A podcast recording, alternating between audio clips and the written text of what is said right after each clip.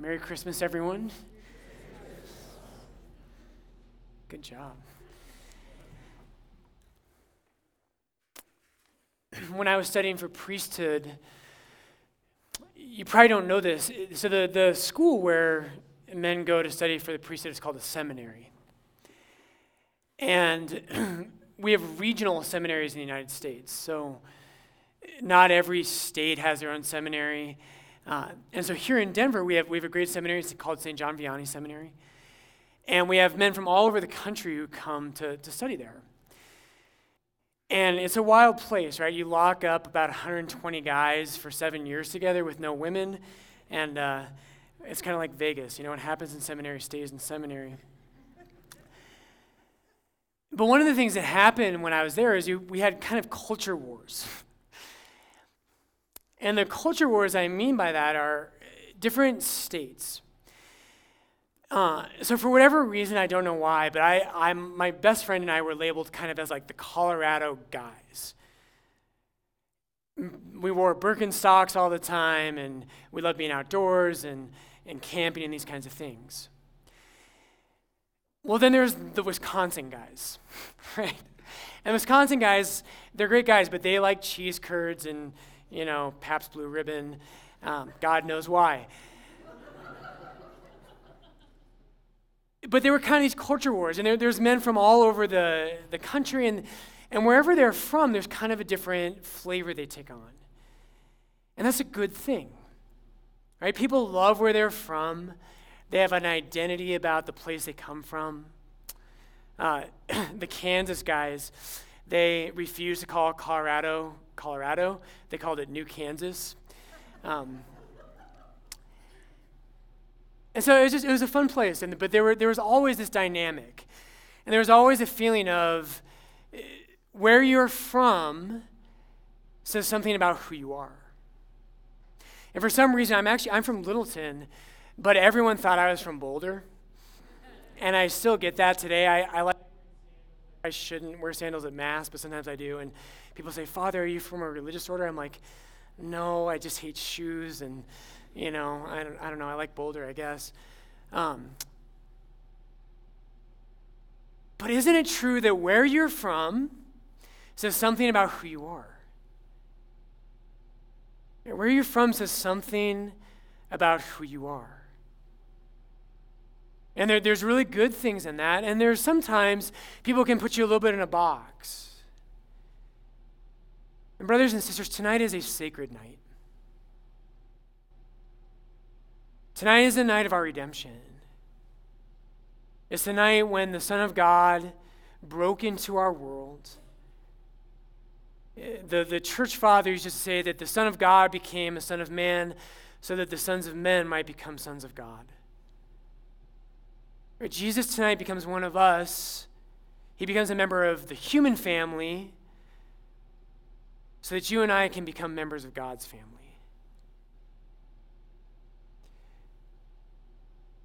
Do you know where Jesus is from? Right, where you're from says something about who you are. And do you know about Jesus? In Christ's time, that's one of the biggest kind of marks against him. People who didn't believe in Jesus, very frequently, one of the things they said is, We know where he's from.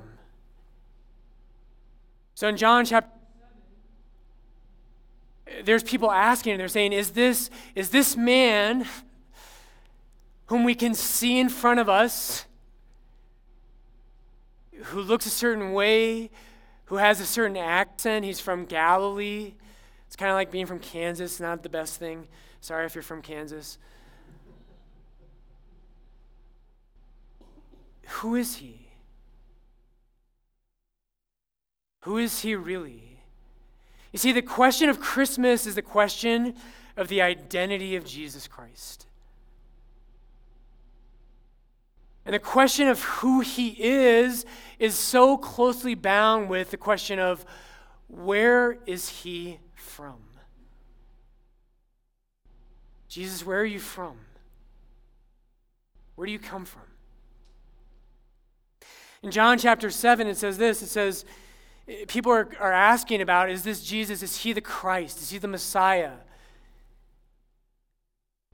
And in John 7 27, it says, We know where this man comes from. And when the Christ appears, no one will know where he comes from. You see, in Jesus' lifetime, people said he can't possibly be who he claims to be because we know where he's from. And they said things like, We know who his mother and his father are. Because the question of who you are is intimately bound up with the question of where you're from. Isn't that true in our lives? In my own life, I know in times when I'm struggling and, and there's, there's difficulty and I, I struggle to kind of know who I am and where I'm going, I know I have to return to where I'm from. From my, my parents and the people who have mentored me and loved me. And that speaks to me about who Brian Larkin is. Who you are is bound up with where you're from. Everyone in Christ's time thought Joseph was the father of Jesus Christ. But he wasn't. right? Joseph is the foster father of Jesus. It's fascinating in the, in the Gospels, you know, there's four Gospels Matthew, Mark, Luke, and John. And in the Gospels, Jesus speaks so much all throughout the Gospels, and not a single time does he ever call Joseph his father. He never says, Joseph is my father. The only person Jesus ever calls father is God.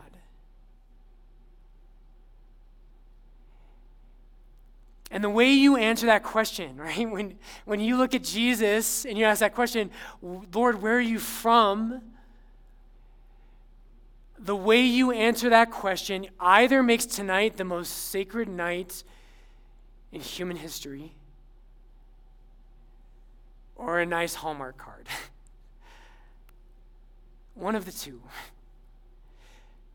If Jesus really is just another human being, he might have had great teachings. He might have said some really nice things. He might have had some nice things to offer us. So does Gandhi. so does the person who lives across the street from you. Maybe not at, at such a level, but it's just another facet of history. But if you're a Christian, brothers and sisters, you answer that question differently. And you say, Surely this man is the Son of God. And here's the cool part don't you hate being defined? I hate it when people define me. When you become a priest, everyone defines you. You like stop being a human being, I swear. It's like people are they're like it's one of my favorite stories. My um, rector in seminary, he was at the grocery store one time and he was shopping for groceries and he got to a certain aisle and there was a little kid at the other end of the aisle. And this kid was just frozen solid and he stared at Father Glenn and, and he just couldn't even move and his jaw was, you know, on the floor.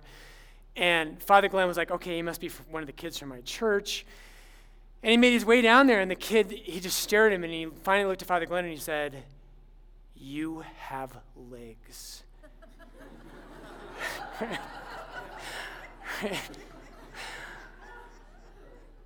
Because he had only seen him at Mass with his vestments on. And so he was like, Oh my gosh, the priest has legs. we love to define other people. We think we know others. We oftentimes go around the mystery of human life. And, brothers, tonight is different. I just want to invite you into this. Brothers and sisters, whether tonight you are a devout Catholic, whether you're here with a family member tonight or someone who kind of drug you here, this is an important question. Who is Jesus Christ? Where did he come from? Not everyone believed it, but a certain group of people in the first century were willing to give their lives, and they did, to say that he was not an ordinary man, but that he came from God. The world's never been the same since. And here's the cool thing we love to put people in boxes, but you know in your own life, if you look at your life and you look into your heart, you know that you don't fit into that box. You know that where you come from is good. You love your family. You've had good experiences. You've had people who have loved you along the course of your life's path. But deep inside of you, you know there's something mysterious, beautiful, something that defines definition. And this is the good news. St. John tells us in John chapter 1, he says this The true light that enlightens every man was coming into the world, right? This is Jesus. He was in the world, and the world was made through him. Yet the world knew him not, right? A lot of people did not accept Jesus Christ. It's easier not to, isn't it? My friends know, like, when life gets hard as a priest, I'm like, I'm done. I'm getting a cool dog and moving to Telluride. That's it. I've had it with my parishioners. It's easier not to be a Christian. Jesus makes demands. It's easier not to believe this. But to all who did receive him, he gave power to become children of God, who are not born of blood, nor of the will of the flesh, nor of the will of man, but of God. This is why tonight is a night of great rejoicing. It's not just that something happened in the past, but, brothers and sisters, if you believe that, if you give your life to Jesus Christ, you are not defined by where you're from, what your job is, how much money is in your bank account, how attractive you are. If you love and believe in Jesus Christ, you are a child of God. And just like Jesus, there's more to you than meets the eye. Right? There's so much more. People might see you, they might make judgments, they might be negative.